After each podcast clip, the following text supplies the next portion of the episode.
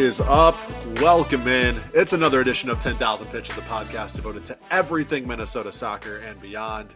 After leaving Allianz Field about 10 hours ago, as we're recording here, it's Jeremy Rushing here back for episode 140. And alongside me, as always, Dominic Jose Bazonio. Dom, how are we doing?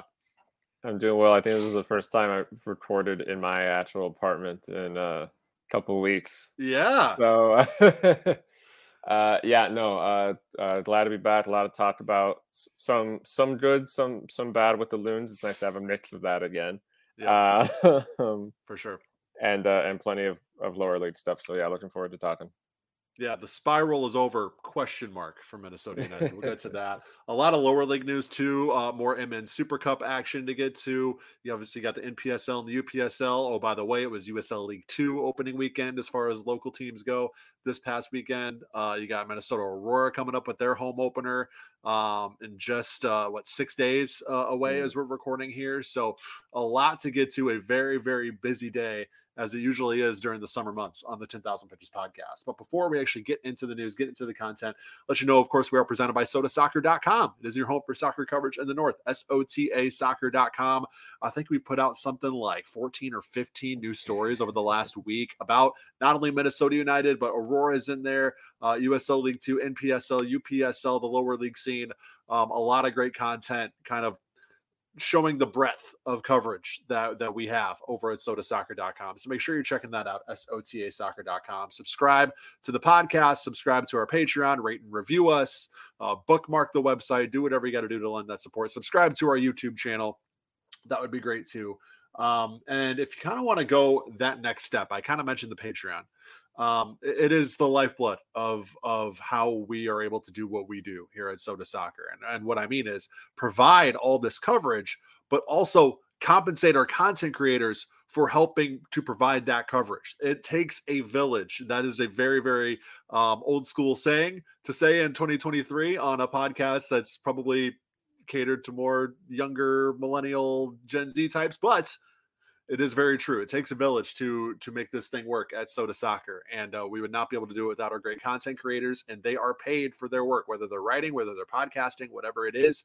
Uh, they're compensated for their time. So if you want to help us in that mission to you know provide that coverage, but also make sure we make it worth our our content creators while financially, um, make sure you're supporting us at Patreon.com slash Sota Soccer. And you're not just supporting our work, you're actually getting some cool bonus content, exclusive Minnesota United training and match day tidbits, early access to podcasts like this one, um, interviews, uh, things like that. So um, you get a good amount of bonus content there and a good amount of a, a thank you with that bonus content for subscribing. You can subscribe for as low as $3 a month. Again, it's patreon.com slash Sota Soccer. Big shout out to Jeremiah and Chris M, our two new patrons this week. That means, Dom, as we sit here on May 18th, as we're recording, just one patron away from our main goal. So if you want to be that that hero, if you want to be that person that helps us reach our goal for the month of uh, for the month of May early, 12 to 11 days, 10 days early, uh, make sure you're hitting that subscribe button and supporting our work at patreon.com slash Sota Soccer. Okay, headline time, Dom. Let's do this. Um, we're going to start with the bad because we're going to go chronologically here. Um, it was a 3 0 blowout loss to Kansas City. Goals from Daniel Rosero in the ninth minute, Daniel Salloi in the 22nd, and Gadi Kinda in the 84th. Uh, Sangbin misses a penalty in the 26th minute, one of the worst PKs I've ever seen at the professional level, if we're being quite honest. Not saying I could do any better, but um, at least I can maybe make the goalkeeper move or think. Um, but in any case, uh, yes. And, here's the thing that that shocked me about this, Dom. I looked back after because I wasn't really paying too close attention to the stats um, over the course of the match. Um, but when I look back at, at the FotMob stats this morning, you know, in prepping for the show, only 0.91 xG for Kansas City on the night. They put three in the back of the net on Minnesota. Kansas City just continues, uh, you know, outside of the 2020 playoff match where Minnesota thumped them 3 0. Children's Mercy Park has been a house of horrors for the Loons, a place that they can't even, not only can't they win, they can't be competitive at uh, Sporting Kansas City in the regular season, and just another chapter in that story. No matter where either team is in the table, Kansas City just seems to have a significant advantage on their home soil against Minnesota. Yeah, it's kind of bizarre. You know, it's funny. People joke about this. I, am even going to use quotations here rivalry as being like a, a very, a very like not real rivalry. And I think in terms of the fan bases, that's probably true. But what's mm-hmm. really interesting about this matchup is that on the actual field, it does function very much like a rivalry in which like whoever's hosting just shows up. Yep. Um, and you know, year after year, to your point, there have been seasons where SKC have been ter- like historically bad. The last two years, bad seasons. Yeah, the last two years, historically bad seasons for this team. Uh, and they still managed to thump Minnesota United. And I don't really understand how it happens, uh, but it just keeps happening. um, so yeah, I mean, it, I, I, think if I had to just really just summarize this whole game in like a word, it would just be disappointing. It was just a no. disappointing game, not just in terms of the result, but how it happened. The, the penalty is frankly disappointing. The lack of real chances created other than that penalty is disappointing. The defensive performance was disappointing. I, I know um, on uh, post loons, uh, John made a, a, good point, a friend of the show, John, uh, made a good point uh, about Dane St. Clair's goalkeeping uh, during this game. I think that's definitely part of the conversation. I also think that Boxall and Tapias had a shocker. Mm-hmm. Um. And, and are directly responsible for two of those goals. But, you know, everybody really just not putting in the work, it felt like. Um, at least two of those goals feel pretty savable to me. The situations yep. leading up to them feel preventable to me. Yep. Uh, and and so it's just it's it's one of those games where you walk away and you go, I don't know what the hell just happened, but it, it wasn't good. Um, the, the, the what happens in the next game obviously kind of allows a a silver lining to it all. But on the night of this specific game, prior to the Houston result, I yeah, you kind of walk away going, what the hell happened to this team? Uh, I mean, not not that the performances have been great recently, but they haven't been mm-hmm. that. They haven't been getting smashed by a team that is struggling to get results like that. You know, so yep. um, yeah, I mean, just confusing and, and a little shocking to be honest. I, I predicted Minnesota United would win this game because I think on paper they should have. Yeah. Um, absolutely. And uh, it's it's uh, yeah another chapter in this very strange rivalry.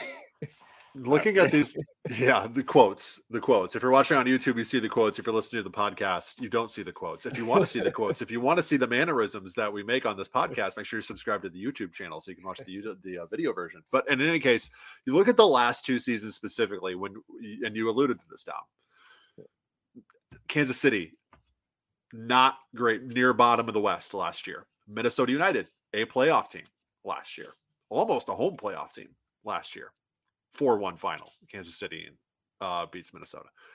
This year, Kansas City, I think coming into this one at the bottom of the Western Conference, they're not now because they're on a good run of form. They have seven points out of their last three matches. Uh, but coming into this one against Minnesota, dead last in the West, or at least at least second to last. I don't know if they were above the Galaxy or not. Um, but in any case, at the very best, second to last in the West coming into this one. Minnesota United, for their struggles, still kind of were right on or above the playoff line. 3 0.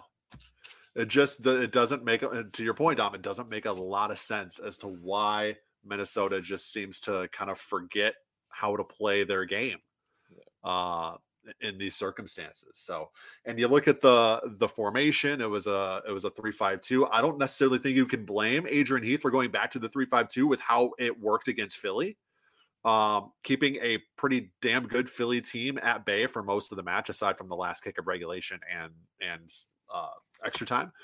Um, so I don't blame him for wanting to go back to that and seeing what that can continue to bring him with more run out, more time to train, whatever. But it took a significant step back. And you heard Michael Boxall say after the game, you know, they, they made a switch to the 4 2 3 1. Uh, I don't know if it was at half or at some point in the second half in the Kansas City match. And Boxall even said, you know, we played a lot better in the 4 2 3 1 because it's just what we're most comfortable with. And you saw that uh, we'll get to the we'll get to the Houston match in a minute, but kind of you saw that in the Houston match where they go to the four two three one and everybody just kind of looks more comfortable in their role, understands what they're doing. Um, and when you're playing on the road against a team as bad as Kansas City, I think that's that's what you want. You want that comfortability, you want that ease, you want that just ability for guys to just understand where they're going to be, how they're going to be because if you don't, you see the disorganization, and the absolute pardon my French. Sorry, my mother-in-law listened to this podcast. Sorry, Cindy, for what I'm about to say. The absolute shit show that we saw uh, just at, at, on all phases uh, for Minnesota in this one against Kansas City. So, yeah, tough, tough to take that loss and continue to downward spiral for Minnesota. And uh, vibes were were the opposite of good uh, on the team front and on the uh, supporter front after that one. Yeah, without a doubt. And you know, I, I, think it's it's worth noting this isn't just just because we've been talking about this sort of bizarre streak Minnesota United has at SKC. This isn't just like a matter of like Peter Vermes just has Adrian Heath's number because actually in Minnesota, Minnesota consistently is quite good against SKC. Correct. Correct. Um.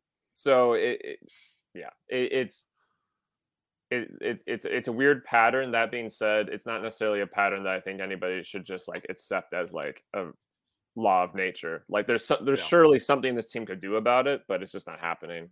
Um, mm-hmm. So, anyways, yeah. So you come off that 3 0 blowout loss and you return home to Allianz Field for a Wednesday night midweek tilt against Houston. And Minnesota breaks the streak. They break the winless streak. They had gone six winless, losses in five of those matches, but finally they get a win. Finally, they get a home win at Allianz Field in league play. 1 0, the final. Minnesota over Houston. The goal comes by way of who else but Bongi Hlongwane in the 14th minutes.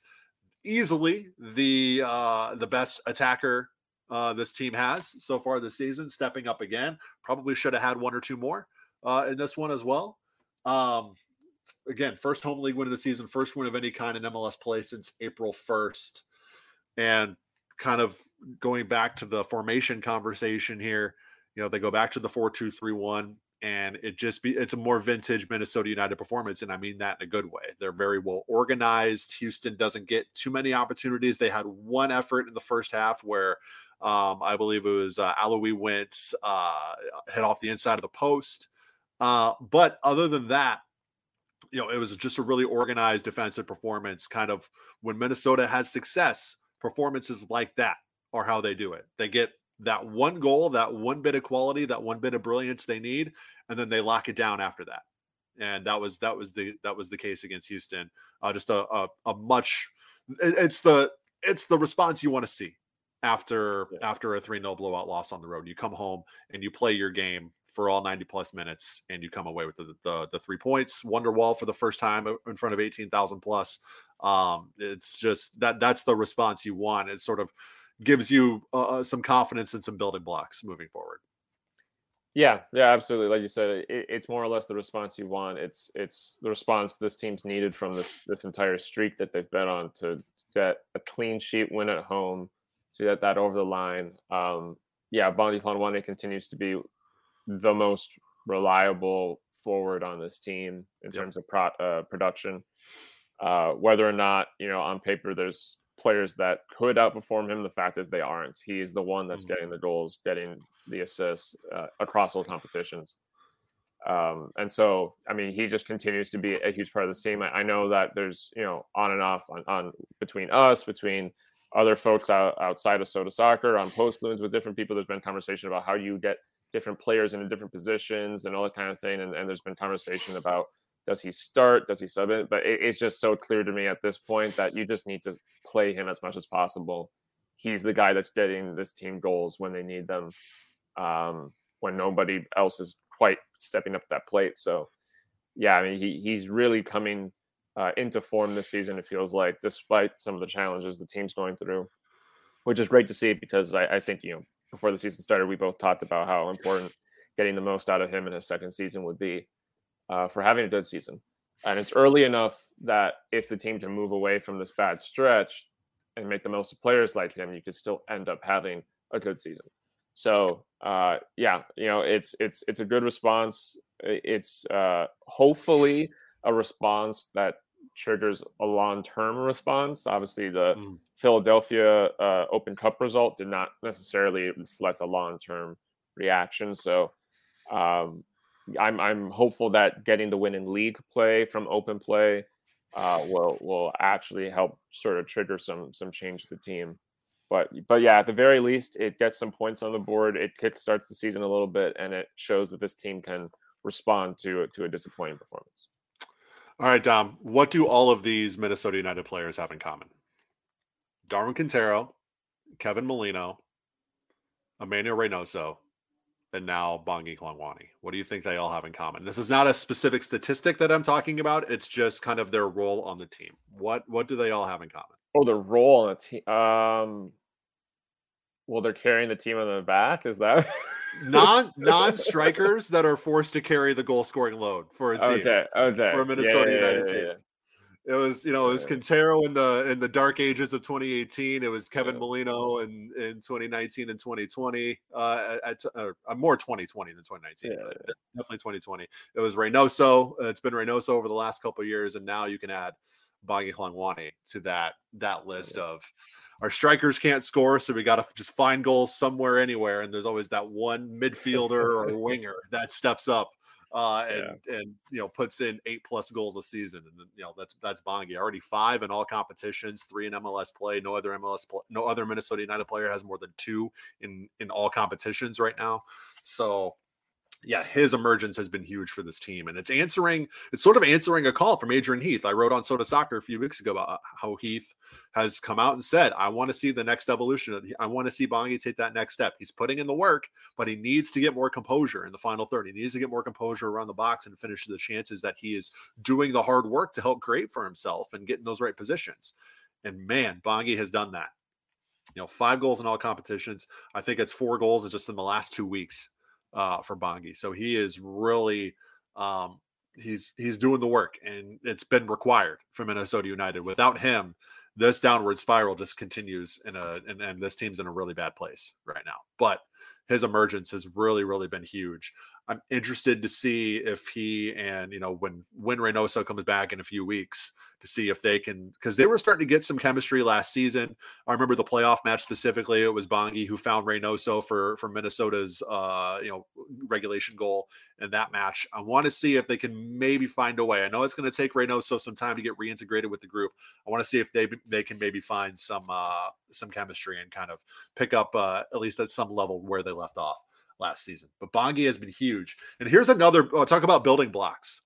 Um, I'm going to read this stat, and some of you are going to roll your eyes because underperforming XG has kind of been Minnesota United's thing. But uh, 2.1 XG against a Houston team that has had clean sheets in seven of their had clean sheets in seven of their 12 matches coming into that. They had not given up a goal in four of five coming into that match as well and you put up 2.1 expected goals on a on a defense like that. Yes, Houston was missing some guys, but that was on the the attacking side of the pitch. They weren't missing too much defensively in this one, personnel wise. And Minnesota just kept their foot on the gas. And it, lack of finishing has obviously been an issue, and it's been a reoccurring talking point, and something that we have, you know, darn near lost our voices talking about on this podcast, Dom, over the last four or five weeks. But like this one specifically, yes, they had opportunities at the doorstep. Yes, they had a lot of shots and chances inside the box, but to me, it was more quality goalkeeping from Steve Clark and not necessarily missing chances. I think he sort of stood on his head for Houston and, and kept them in the match as opposed to Minnesota just blowing countless opportunities to extend the lead. Yeah, that's probably fair. Um, I mean, yeah, this this Houston team is is defensively quite strong. Uh, that, that's pretty clear on the record. So, yeah, I mean, uh, you know, in addition to just in general being happy with winning after the way the last couple weeks have gone, yeah, I, I think there is something to take away from the fact that Minnesota United were able to to put a team like that to the sword, um, and come away with with a good result. Uh, yeah, obviously the absences up front for Houston maybe potentially informed the the the one 0 aspect of the scoreline, but uh, at the end of the day, you you play with what you got, and, and Yep. Minnesota United made the most of what they had. So, uh, yeah, and and you know it, it's it's interesting with with Bongi. I guess one final note that occurs to me is just that you know there was some discussion about where he was played against SKC, uh, which was a little more central, and it's interesting to me that that he did felt like maybe just like how uh, Michael Boxall mentioned slight discomfort with the formation change that even some of the forwards perhaps seem to actually be performing better in their more standard positions in that that four two three one. So that's something we're gonna have to, to, to see more of to really know the, the the facts of. But it's interesting to see even players like Bongi how they how they adjust with those formation changes. But uh, but yeah, no. Again, I mean, look, this, this is the win that Minnesota United needed. It comes in a manner that I think is especially helpful. Um, and and and also it, it, it works out well for their Open Cup chances in the sense that it gives them a great opportunity to practice and plan for uh, their Open Cup match against Houston. All right, I'm gonna. I'm not gonna go negative here, but I'm gonna kind of go on a bit of a, a rant or a soapbox. Um, why? Why is Luis Amarilla still getting starts for this team? That's that's that's a that's a. I don't think anyone knows the answer to that question. There are whether whether it's been two up front or one up front. There are four players who have played at striker for Minnesota this season. Three of them have goals from open play. One of them does not. Right. And that is Luis Amarilla. And Amarilla continues to get starts, continues to get opportunities. And Adrian Heath said, you know, that's how you help a striker to turn it around is to keep calling upon them, keep showing them confidence. And I understand that to a point. You can only do that for so long before you need to turn the page. And I think maybe it is time not not completely. I think if you need to hold possession at the end of the match, maybe you have a lead. Amarilla is somebody you can bring on uh, to hold up the ball and hold up possession because he is good at that, and he has shown uh, an ability to track back defensively from the striker position as well. So I think maybe in those instances, he's somebody you can bring on as a sub. But I to play, I think he played all 90 uh, against against Houston. I guess I can look real quick, but um I don't I don't know if he came off, but um in any case, he I just I just don't get it. I just don't get why he is still getting the nod at striker. He came off in the 80th minute. So he played 80 minutes. I don't understand why he's still getting the nod. Um, you know, especially and here's the counterintuitive thing for me. Mm-hmm. Amarilla has shown to be at his best when he is playing off of somebody else, whether that is another striker or whether that is sort of um, with with Reynoso when they were kind of playing interchangeably up top last season. Right. When Minnesota United has gone to a two up top, guess who they haven't turned to in that scenario? Emmanuel Reynoso, or excuse me, Luis Amarilla. Yeah. Luis Amarilla. They have not played Luis Amarilla in a two striker formation. They've only played him as a lone striker. It seems very counterintuitive to me why he would get the nod in a one striker setup and not the two striker setup. Because I could understand going to him with two up top, whether it's a 4 4 2, 3 5 2, 5 3 2. I could see that because he's able to hold up the ball and maybe make, you know, allow the other striker to make a run, allow the other striker to make a play. I could see that thinking. But to play him alone up top and not play him when you're playing two strikers just seems flipped as to what the obvious line of thinking would be, at least from my vantage point. Yeah. I think I mean what what seems to have happened is that he's been deemed an important system player. To your point, it's it's odd that it's for a system that doesn't appear to fit his sort of legacy skill set. Um, yeah, you know, I, I, guess what I would say to the the counterpoint that has been brought up by Heath and others of you need to give a player time to to earn his confidence. I guess my counter question that would be what do you think it does to players' confidences when they do score from open play and you don't start them? Yeah. Uh, I I, I think he should maybe be focused on the confidence of the players that are doing the job. Yeah. Um, and and maybe agree. not be so worried about making the guy feel good that isn't doing it. Uh, because maybe he shouldn't feel good about not doing it. yep. Maybe that maybe you should be rewarding the guys who are getting the job done. So I I mean that's that's his call. But uh I think maybe the priorities are a little misconstrued there. But anyway. Yeah. I mean, look, there are there are plenty of options I would see as welcome strikers on the team sheet when it comes out. Sangbin would be somebody that I would be very interested to see how he does up top. Um, Bongi, give Bongi a shot as a lone striker. Uh, I would kind of want to see what that looks like with with maybe Lod and, and Fragapane on the wings. You know, give Get Mender Garcia. Mender Garcia has a goal in open play this season. He might have two. Actually, yeah, I'm not quite sure. Yeah. he has two from open play this season. He's a young kid. Give him a shot. Give him more of a run out. Right. I and maybe the thinking is, as I'm talking about this, maybe his uh, Amarilla's ability to hold up the ball at striker does allow a Bongi Hlongwane to flourish, um, give him time to make a run and give him time to get in that goal scoring position. Maybe that's the one place, but to me, you got to look to the guys who have actually shown you that they can score a goal outside of a PK. And that is that's not Luis Amarilla. Um, and we shall see. I mean, he got a transfer window coming up, and Andy Greder said it on his Twitter Spaces on Wednesday that uh, you know Luis Amarilla is probably the one guy you could see uh, leaving the club in the in the summer transfer window. I could see that as well because he has a DP contract that can be bought down. So you know you're not investing a DP contract necessarily if you're taking on Luis Amarilla. Uh, and it would give Minnesota United a DP slot and it would give them roster flexibility as well. Seems like a win-win scenario there. But yeah, um, I think I've kind of seen enough. Now he can he's shown in the past that he can turn it around and have good stretches, but I think it's time to start giving some other guys a shot, personally, uh, at the striker position. But don't let that sour a big home win for Minnesota United on Wednesday night. They now go to Portland for a Saturday late night kickoff on nine. Uh, it's nine thirty Central Time. Uh, gotta love those. Uh, and, and Providence Park against the Timbers on Saturday. And then the team actually travels straight to Houston for their Tuesday night U.S. Open Cup round of 16 matchup with the Dynamo.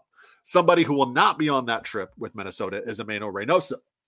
Mm. He is, however, been in, he has, however, been in, reinstated by Major League Soccer. He can return to team participation. He's eligible to play immediately. He was in attendance at Allianz Field for the Loons Dynamo game on Wednesday. Um, as I mentioned, will not be traveling with the team. He'll stay in Blaine, um, do continue his sort of individual training plan. He's doing like two to three a day training sessions right now to get himself back in in, in game shape and back ready to go. Um, and he'll return to team training late next week. That's what Adrian Heath said. When they get back and they're back in Blaine and they're training as a team late next week after the Dynamo match, they will be uh Amino Reynoso will be reintegrated with the group at that point. One thing that did happen, so the, there are a few things that have sort of been checked off the list. Obviously, the first thing is getting back to Minnesota.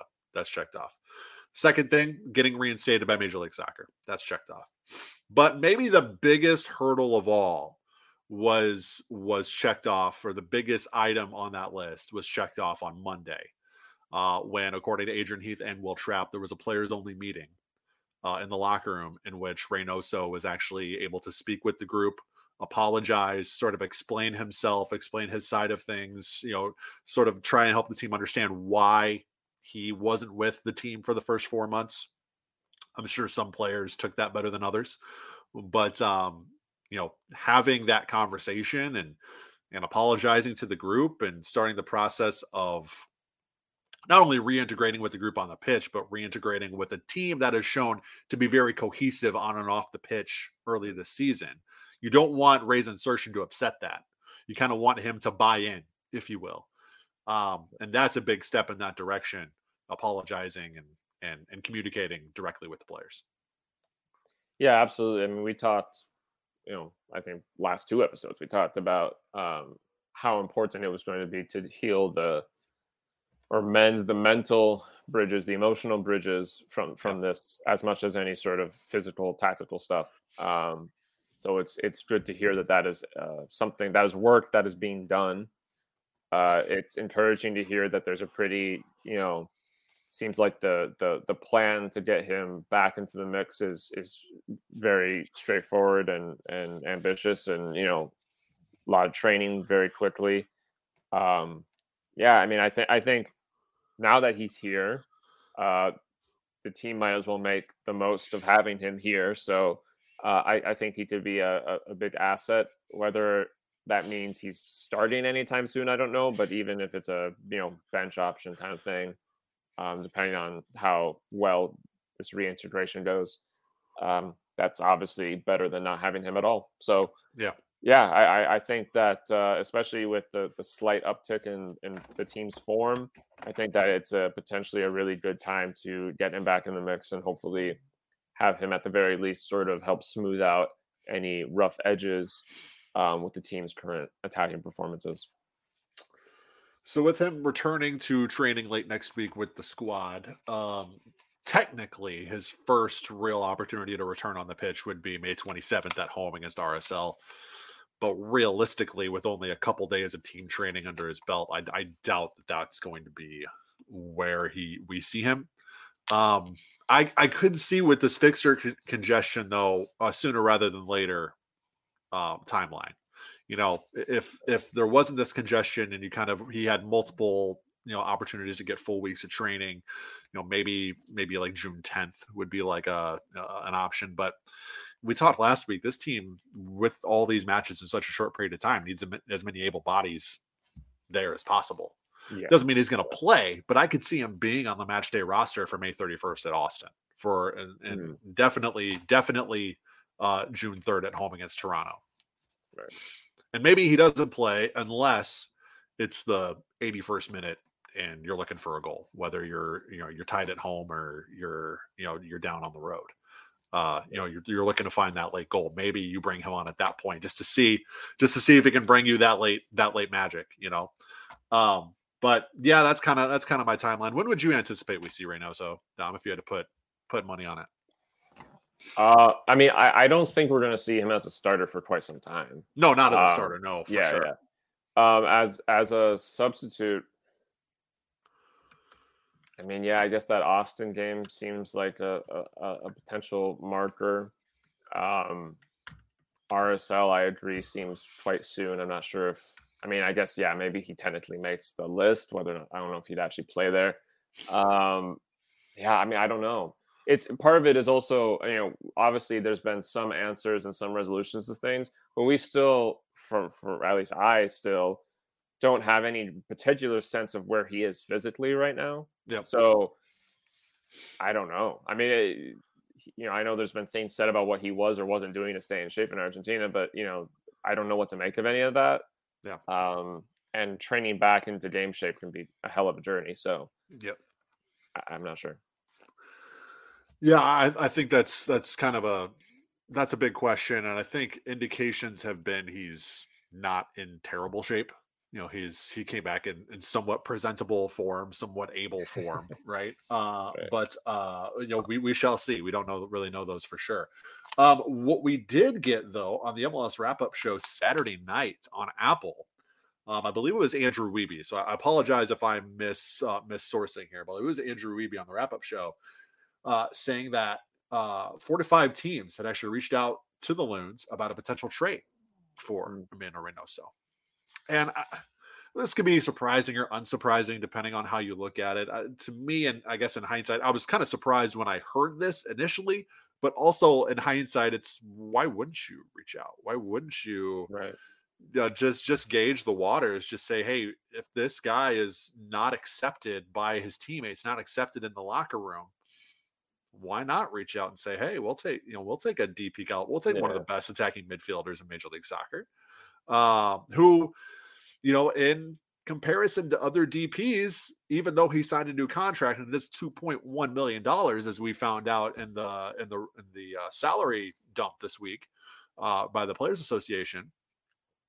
That's still, you know, in, in comparison to an Insigne, a Shaqiri, you know, others, it's still kind of on the lower end of what DPs in MLS are being paid.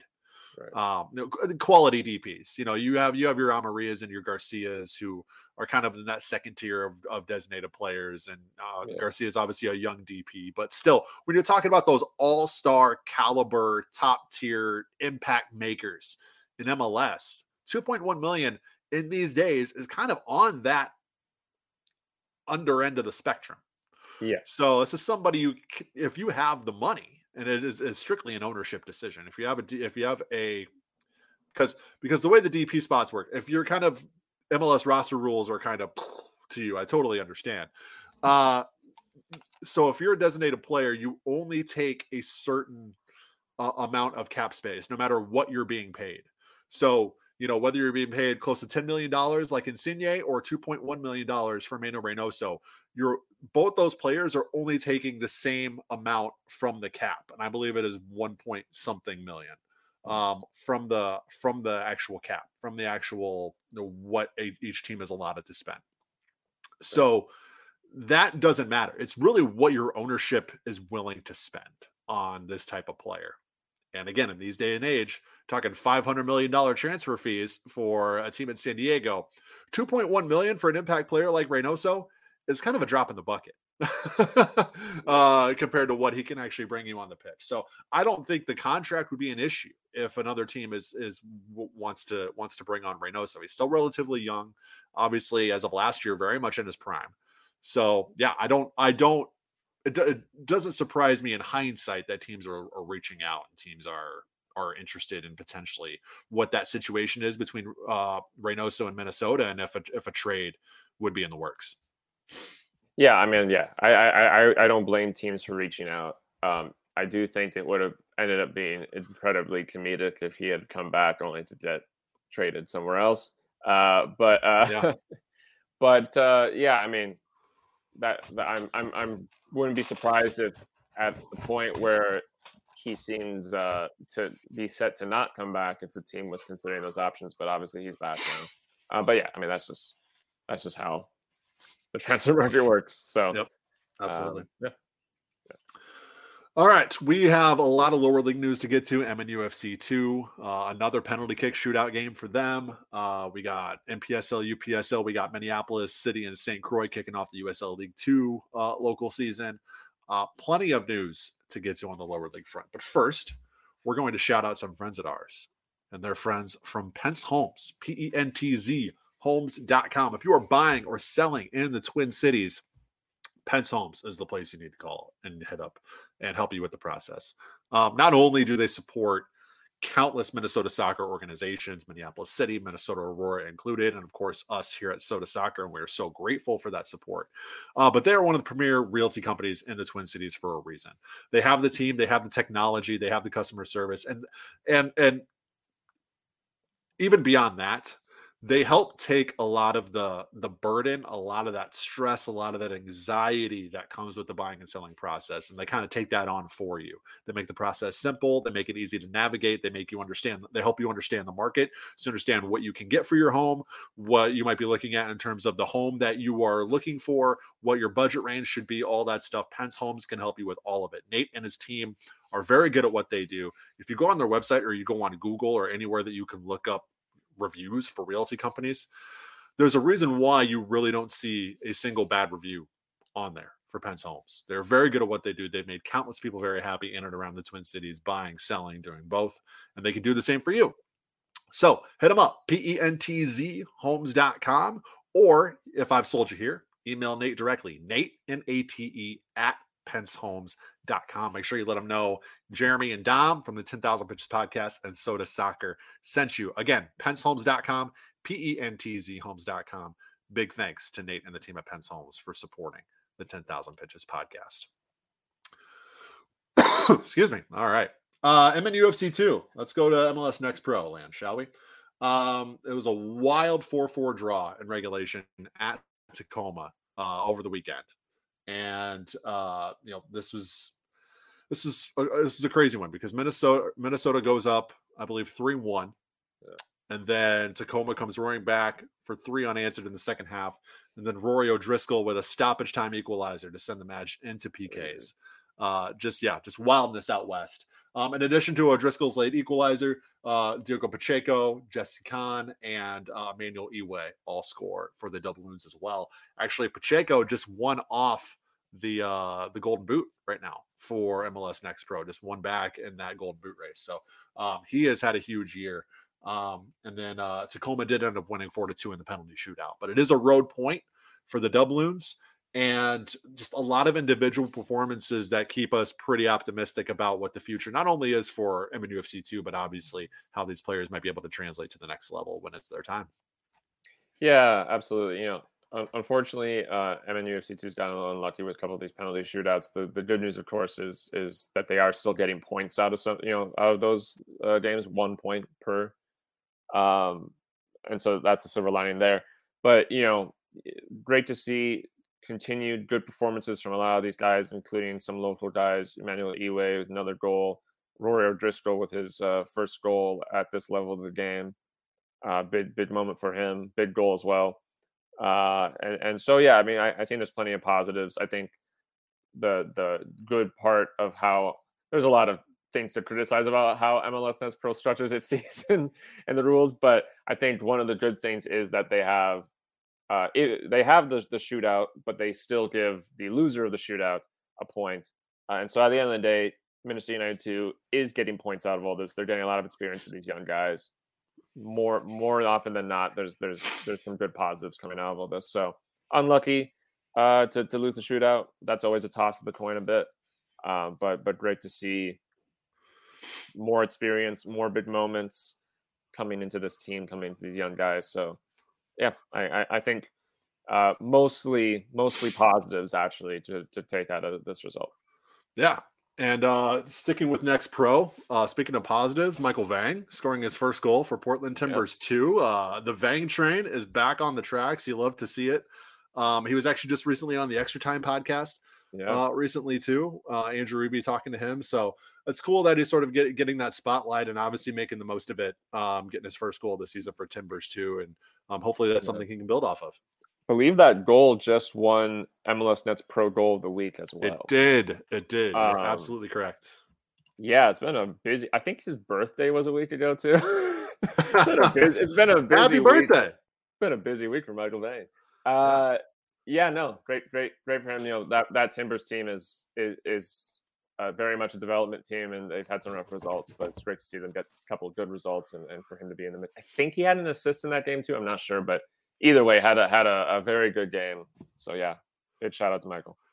And the Columbus Crew organizations continue. Con- organization, excuse me, continues to be uh, Minnesota soccer fans' second favorite MLS organization because uh, not only do you have uh, Christian Ramirez doing things for the uh, for the MLS side. Obviously, uh, if you're a Forward Madison fan, you know Noah Fuson is doing really well for Columbus Crew too.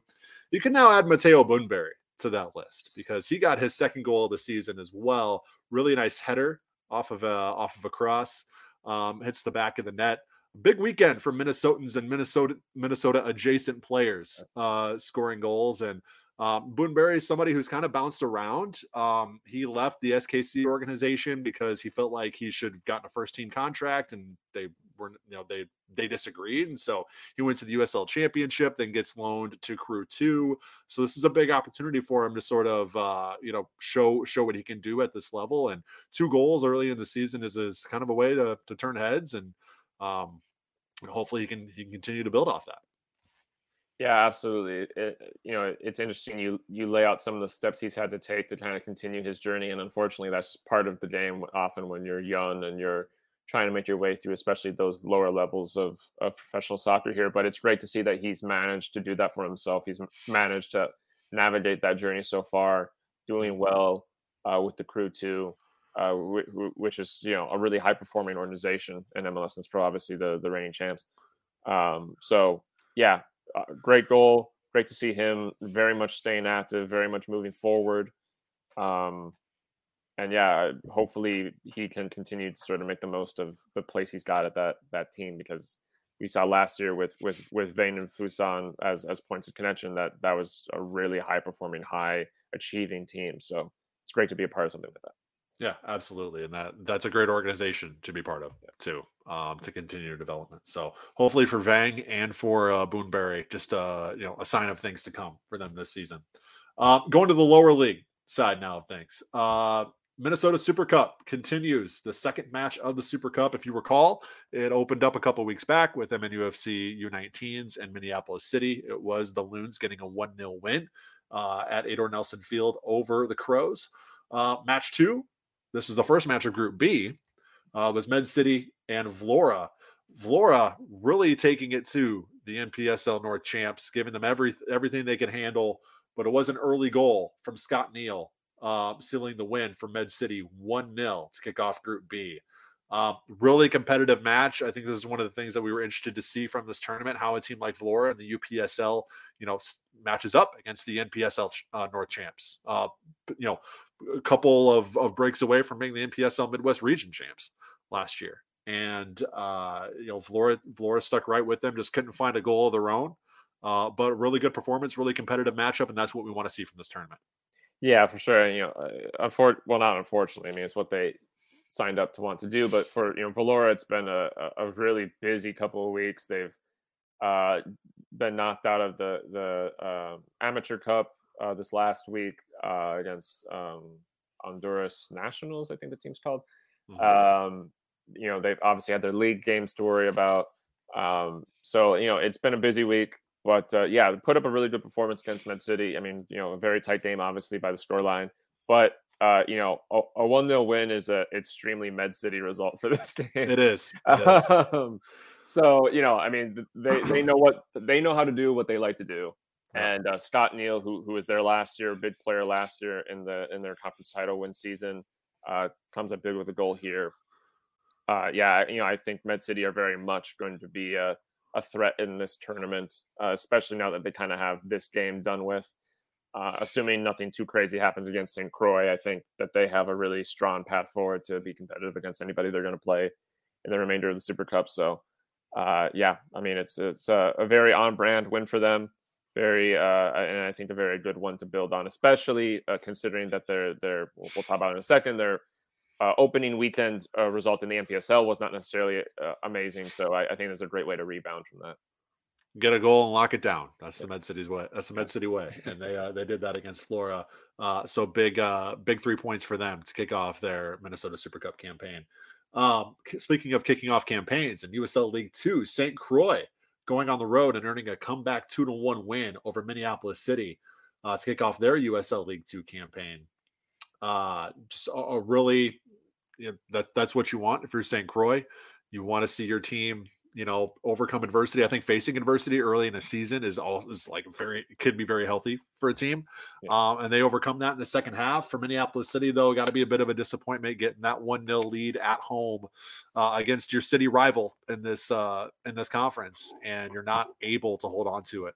Uh, the club posted a, a video in the locker room after the match of Carl Craig talking to talking to the camera and he said you know i don't know i don't know if we'll win the next match but we are going to be better and um, you know, I don't know if that's something you've you've heard from that in the past is sort of that accountability or or that that that direct challenge to the players like hey we are going to be better but that's something with that next level experience that i think that's the reason why they brought carl craig in uh, to sort of add that extra layer. Not that coaches in past weren't holding players accountable and weren't weren't preaching accountability but I think the message comes off a little bit differently. A from Carl Craig because he's a very direct talker, a very direct individual. But B with that experience and pedigree he has, that when when you're challenged by a coach of his stature to get better and to improve and to be better the next time out, I think that's something that that hits you a little bit differently as a player. And we'll see if they're able to answer that challenge moving forward. Yeah, you know, this is a very interesting result to me because um, you know, both these teams I think will have entered this season thinking, hey, we can really get something done this year. You know, the USL has kind of rearranged our conference. It's a little more approachable. Um, we both have a year of experience that, you know, other teams like Rochester aren't going to have for this season. So, mm-hmm. you know, it's a big opportunity. Uh, and obviously, Minneapolis City have made some really uh, big moves. Obviously, I put together a very good roster. It looks like for this season, and of course, they bring Carl Craig in, who you, you can't not you know look at that as a big uh, decision, a big moment. Um, but in the end, it, you know, St. Croix come and they actually get a better result than they did last year because they lost at Edor Nelson last year. Yep. Um, and so it, it's kind of a interesting, you know, St. Croix Legends have been a little quieter in the offseason. They they've made some roster announcements, but they they they weren't necessarily putting out a ton of information. Um, but I, I, think my big takeaway from from this game is really just that that quietness did not necessarily reflect lack of development, and they clearly have some yeah. big plans for the season. They're clearly going to be quite good. Um, you know, responding very well to going down in like the 50, 55th minute. Yeah. Uh, I think is when City scored, and, and to get that comeback done in you know like 30 minutes uh, on the road uh, in a place that's never particularly easy to play. That that's a pretty big show of quality from them. Uh, for for City, I mean, lots of season left, and I'm sure that yeah, they will get better results. Um, but yeah, I think it's I think it's probably just a reminder to everybody that it's a little more complicated than bringing in, um, you know, a, a great coach and all of a sudden everything's going to be better. Yep. Um, it's it's it's you know, uh, zero for two in their in their two games so far this season in Old Both at home. Both at home. Um, so you know we'll, we'll have to see what that that pathway to improvement looks like. Obviously, Carl Price talked about that already, as you said. Um, I think you know I, I expect them to get much better results pretty quickly. But um, if that doesn't happen, then obviously that prompts a different conversation. But uh, yeah, I mean, part of, part of what's entertaining, to be perfectly honest, as a person that you know covers this level of the game, particularly, is that at this level, sometimes teams can do the right math, but they don't end up with the number they want. Yeah. Uh, and and it's there's there's a roll of the dice that happens with this level of the game. Um, so uh, St. Croix ended up on the right side of that uh, on the, on this night. But uh, yeah, very very interesting game. I, I enjoyed watching back and watching back some of the big moments from it. Some really good goals from both teams. The actually the city goal was easily the best goal. it was a free kick from like 35 yards out. Um, but uh, yeah, it's a it's a very interesting sort of conversation starting start to to this USL League Two season. So that's that's great for everybody. One goal through these two matches is something to keep an eye on for City. Yeah uh, because they, they created a lot of chances against uh, the U19s. They created a few against St. Croix, but but not as many. Um, we'll see if that's something that you know there ends up being sort of a, a, correction there, and they're able to start putting goals away, or if this does become a recurring issue for the City team. I think it can go either way at this point. Obviously, it's early, but something to keep an eye on in that in that City attack for sure. Um, all right, NPSL opening weekend. Dom, hit us with the results. Yeah, some really interesting results right away here. Um, Twin Stars hosted Duluth FC in a in a three 0 win for Duluth. Um, Tyler Limner, notably with a goal and assist in that one, was former Saint uh, or not Saint, the former Sioux Falls Thunderman. Uh, started up front in that game, had a huge impact right away. That was interesting to see. Twin Stars uh, with some moments of quality. That Twin Stars always have a good roster. Usually, just comes down to whether or not that roster comes together in time to get the, the results they need. Uh, was a little patchy this game. To be fair, Duluth a little patchy in the first 30 minutes of, of their first game as well. Duluth just kind of recovered from it a little better. Uh, so three good goals there. Uh, Dakota Fusion 1-1 with Med City, which is an interesting result. Um, yes, we, we we right away identified this game as one of the more interesting opening weekend games, just because of what the Fusion did last year, and of course Med City being the reigning champs. Um, proved to be as interesting, I think, as we thought it was going to be. Yep. Uh, Med City walked away with just one point, which is definitely not what they would have wanted. Dakota Fusion probably also would have wanted something better than a one-one draw uh, at home, but uh, uh, interesting start for both teams. Gives them something to build on, you know, obviously for the next couple weeks, um, but also gives Duluth maybe a little room to breathe. Uh, and then Joy Athletic uh, three-one Aris. Uh, you know that that feels like the result a lot of people would have expected, but of course Joy lost to Aris twice last season, so. Yep this was very much a uh, opportunity to to exercise some demons for them. I think, um, and they they got the job done. Three one win. Aris scored very late. It was very close to being three 0 um, and overall, I think reflective of some of the work Joy's done uh, on their defense this season or on the off season yep. rather. Uh, so yeah, so big wins for Duluth and Joy sets up a very interesting week uh, this coming weekend, and Med City with a little work to do. Um, I, their next game is Eris at home. I imagine they have a very strong chance of winning that one and rebounding very easily, but uh, at least a couple question marks floating around a little bit off of their start to the season. Uh, so yeah, that's the NPSL North uh, week one. Yeah, and I, I think that between Med City's two matches and Duluth's match here, I think we kind of see the the differences, the the opposite ends of the spectrum that these two teams play. And I'm talking about these two teams mm. specifically because unless unless this this Dakota result is indicative of of you know what they plan to do this season, taking that step up, unless Joy is really planning to put last season in the review and make a run at things this year, um, unless they fulfill on that plan. Obviously, they plan on doing that, but unless they fulfill on that plan, you know, I'm looking at Duluth and Med City specifically as that two horse race right now. I could be proven wrong.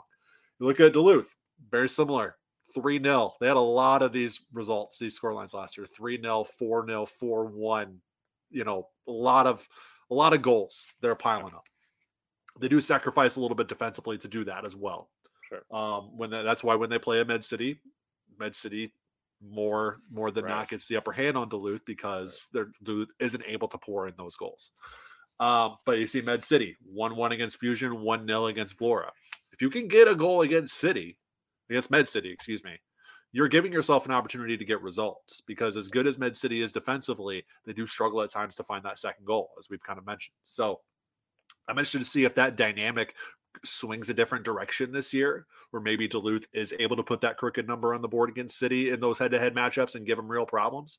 Um, we'll have to see, but um, early indications are things are looking a little bit similar for those two teams, at least in their matches against other teams, than they uh, uh, kind of going along with last year as well.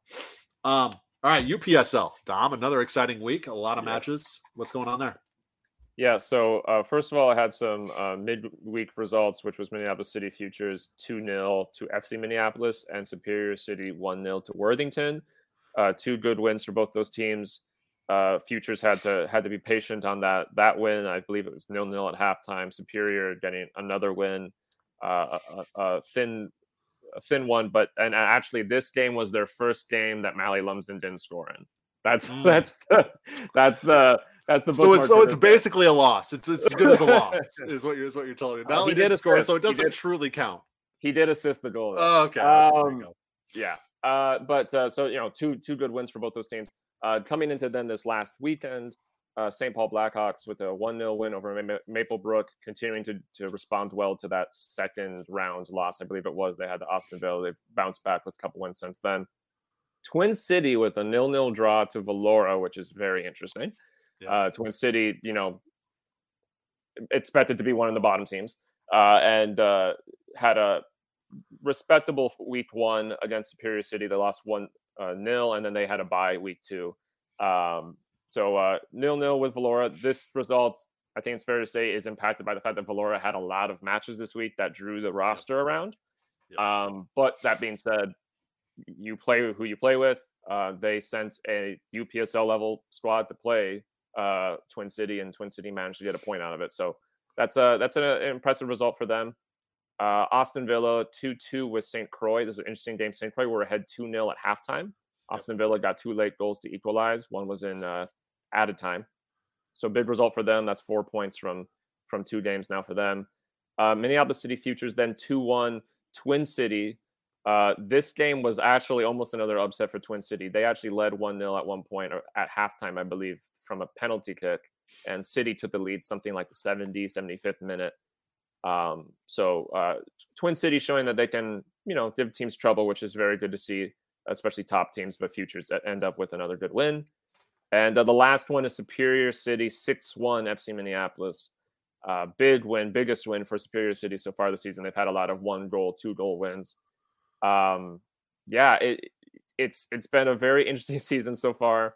Uh, Superior City, I have to say, have uh, surprised. Uh, a lot of yes. people expected them to be mid-table. They are currently top of the table. They have yet to drop a single point. They've let in like three goals, uh, and they scored over ten. I don't remember how many, but oh, at a least a dozen. a lot of a lot of goals. Uh, and, and, and they're starting. I think what's encouraging for them is they're starting to get those goals from a little a little wider of a berth. So this game was six one. Each of those goals was scored by a different person. That's, um, so they're, they're they're it started quite heavy with with Lumsden scoring. It's spread out a little more now. Um, and yeah, I mean, look defensively, they they've looked quite solid. They have two good goalkeepers. They've rotated between. Um, they haven't necessarily played an expected title challenger yet of Valora, yep. Minneapolis City, but they've played just about everybody else and they've beaten them all. So uh, they've put themselves in a very good position to, at the very least, definitely compete for a playoff spot. Um, this is a, a club that, despite relatively humble origins, very much wants to compete for everything they can compete for this season, and they've yep.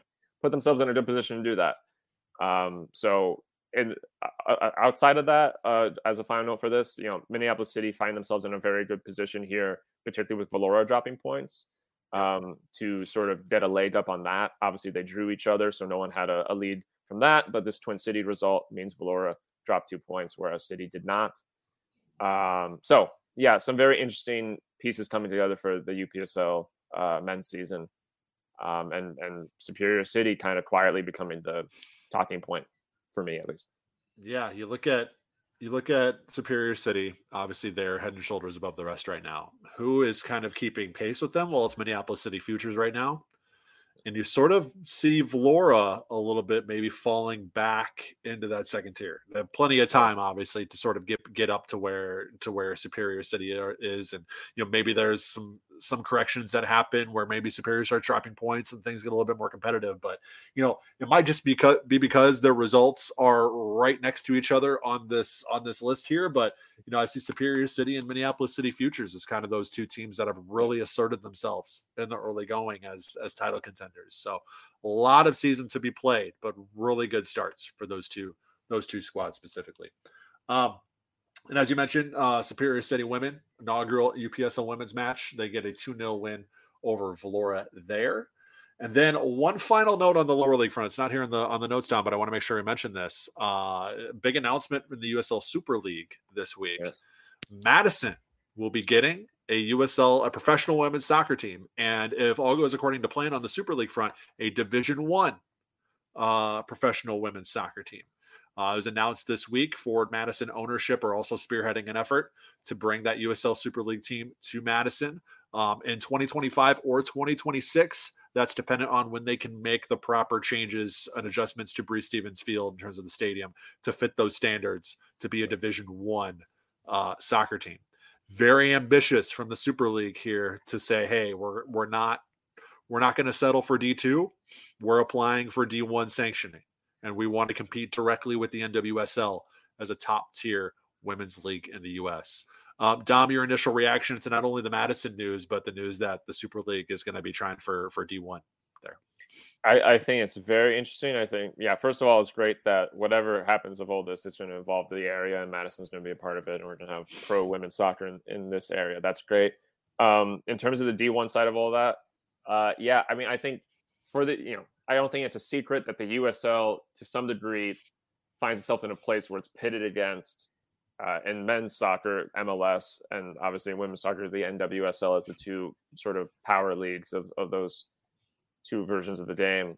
Um, this is an area where I think the USL still has room to to actually compete for that top spot. I don't think if the USL convinced people to consider it D1 or consider the championship D1, I don't think it would result in an actual competition with MLS for that um, space.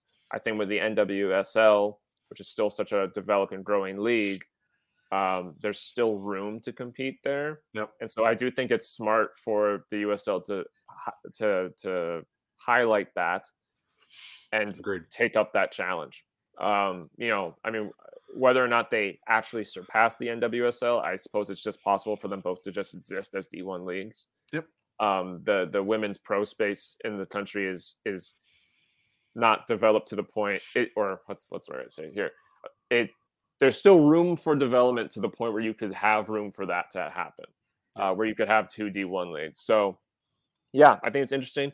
Uh, it's it's great for Madison. It it continues the conversation of interest for pro soccer for uh, Minnesota Aurora. Uh, now that that the Super League is going to be D1, and of course we're already tied with the USL.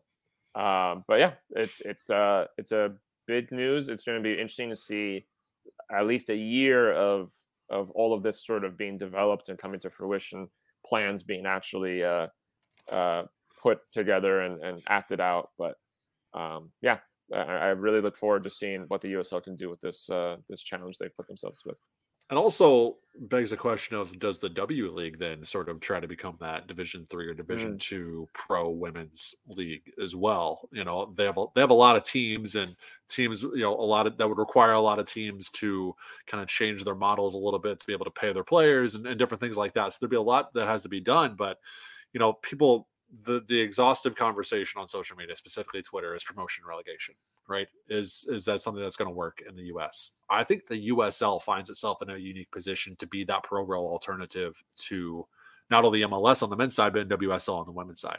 You can have your five hundred million dollar expansion fee uh, team that's going to be, you know, act as that single entity league, similar to other American sports. You can also have that pro rel traditional European soccer type system with the USL. I think USL on the men's side needs to institute pro rel between championship and League One, like now. Uh, I think the Open Cup results have sort of shown that that the both those teams are are similar enough in quality that that's something that can be done. But I also think, kind of to the flip side of that, I think once USL Championship gets enough teams, I think you'll see them apply for D1 sanctioning mm. as well. Because you look at what the expansion teams are, or what some of these teams are doing. Louisville City, 17,000 seat stadium. Uh, Indy 11, putting together at least in the in the mock-up one of the most beautiful soccer stadiums I've ever seen in Indianapolis. You know, teams are starting to do this and starting to put together stadiums and things that would actually fit those Division One standards as right. they currently exist in the U.S. soccer sphere. Uh, I think it's just a matter of number of teams and and getting all the teams on board. But I also think finding the teams in League One that are already on that path. You know, I'm Union Omaha, Greenville Triumph, Richmond Kickers, or kind of Forward Madison are kind of those teams that come to mind where, you know, they're not too far off from, you know, if if USL wanted to have a Division One league, they wouldn't be right. too far off from from qualifying for that in their own right as well. So this it, brings up a lot of different conversations, but I think USL is in a very advantageous position here. I think over the last few years they've shown themselves to be a really good alternative to MLS and NW uh, to MLS on the men's side, and now potentially NWSL on the women's side. You see a lot of players actually, you know, not a lot of players. You see a few players actually choosing to play in USL over MLS or or moving from MLS to USL as quickly as they can so they're not slave to the league it can actually move abroad a little bit easier and, and different things like that so um yeah i think all in all to tie that all up in a really simplified bow i like what usl is doing here and making itself that alternative and i'm just interested to see how far they can take that over the next few years on both sides yeah, yeah. I was. I mean, yeah. I, I just really second everything you said there. Uh, I, I, think um, the USL has has a lot of potential still to to grow and take more control over the over the scene of soccer in this country. So uh, it's very interesting just to see them kind of take those steps, at, at least on the women's front right now. Uh, one more complaint before we get to our picks. Um, it's it's a it's a it's a shame that uh, and, and, this might all be moot with the conversation with the USL Championship being a great alternative and being good in its own right. But to me, it's also kind of a shame that another team is going to move into San Diego and the Loyal aren't going to have that opportunity to be the team that that gets moved up to MLS. That team has built such a cultivated such a great following in its own right, and it would be a real shame if this MLS team came in and sort of kind of trampled down what they have done uh, with the San Diego Loyal, one of the great one of the great non MLS uh, organizations that exists in American soccer, and hopefully they can continue to. I mean, owned by Landon Donovan, or yeah. you know, I just think hopefully two teams can exist in that market and coexist in that market in a way that works for both of them. That's that's all I'm going to say. Uh, my initial thought, though, when I saw that was going to be a new team, a new organization, new ownership, I was pretty disappointed that the Loyal weren't going to be the team that moved up to MLS because I think they'd be a great addition to the league. Yeah, yeah, I think it would have been too. Unfortunately, that's not how uh, yeah Garber Bucks works. But except in except in Minnesota, except yeah, in Minnesota. Yeah, Minnesota. we're the right. we're the we're the alternative. We're the exception. Anyways, okay. Now it's time for picks presented by Bettor Edge, B E T T O R edge.com slash loons. Head there and you'll get free $20. Poof, right there in your account when you sign up using our link. Again, bettoredge.com slash loons for $20 at Bettor Edge. All right. Uh, picks for Minnesota United and Portland Timbers. Uh, Minnesota plus 279 underdog over under is two and a half goals. The Timbers struggled early on in the season, but since they trampled Seattle a few weeks back, they have sort of really found some form and specifically at home been a lot better over the last few weeks. Obviously, we know Minnesota United kind of just just got off their schneid a little bit uh, with that home win over Houston. Uh, Dom, what are you thinking here? I'm going to go over two and a half. Uh, this just feels like a game that's going to have a couple goals in it. Um, both teams kind of getting back into shape and all that. So, yeah, yeah I'm going to go over two and a half. All right. I'm going to pick Portland to win. Um, and I don't think a loss in Portland is the the sky falling for Minnesota by any means. Obviously, it would kind of continue an overall not great run. Uh, but the way Portland's playing, I, I, expect this to be competitive. I expect Minnesota to be, you know, playing confident. I expect them to stick with the four-two-three-one, play with that comfortability. Uh, but I think Portland's just got got a little too much firepower right now uh, from Minnesota. Um, and they've been still been a little shaky defensively. Have the Loons over the last uh, last few matches. So I don't necessarily think one win over Houston just automatically solves those issues. But um, I'm going to pick Portland to win going against the Loons. I think it's only the second time all season I've gone against the Loons uh, in these picks. But um, that is my pick. If you want to bet with us or against us or enter our weekly MLS Pick'em competitions, we have free and paid versions. Uh, you can check it out. Bettoredge.com B E T T O R Edge.com slash loons. $20 in your account free. Bettor Edge revolutionizing social sports betting. You are not betting against a sports book at Bettor Edge. You're betting against other people on the platform. That's why it's free to use in 46 states, including Minnesota. Learn more and sign up for $20. bettoredge.com slash loons. Dom, it is the time where we have come to the end of the podcast and you send the people off into their weekend with some nice parting words my parting words are you should make sure to uh, bring your charger with you places because I didn't bring my charger in here and my laptop is very low on battery. So I had to I had to plug my computer in as we were recording here. So that's my parting words. Make sure you recharge in Anybody, life and in, and in technology. Yes, yes, recharging life. Recharging in life is very important as well. Uh, for people watching on the YouTube, they saw me disappear for like 45 seconds. I was plugging my computer in because I did not uh, before we got on here. But we have come to the end, Dom, so uh, you can charge your computer when we are done here. And um, everybody else, enjoy the weekend.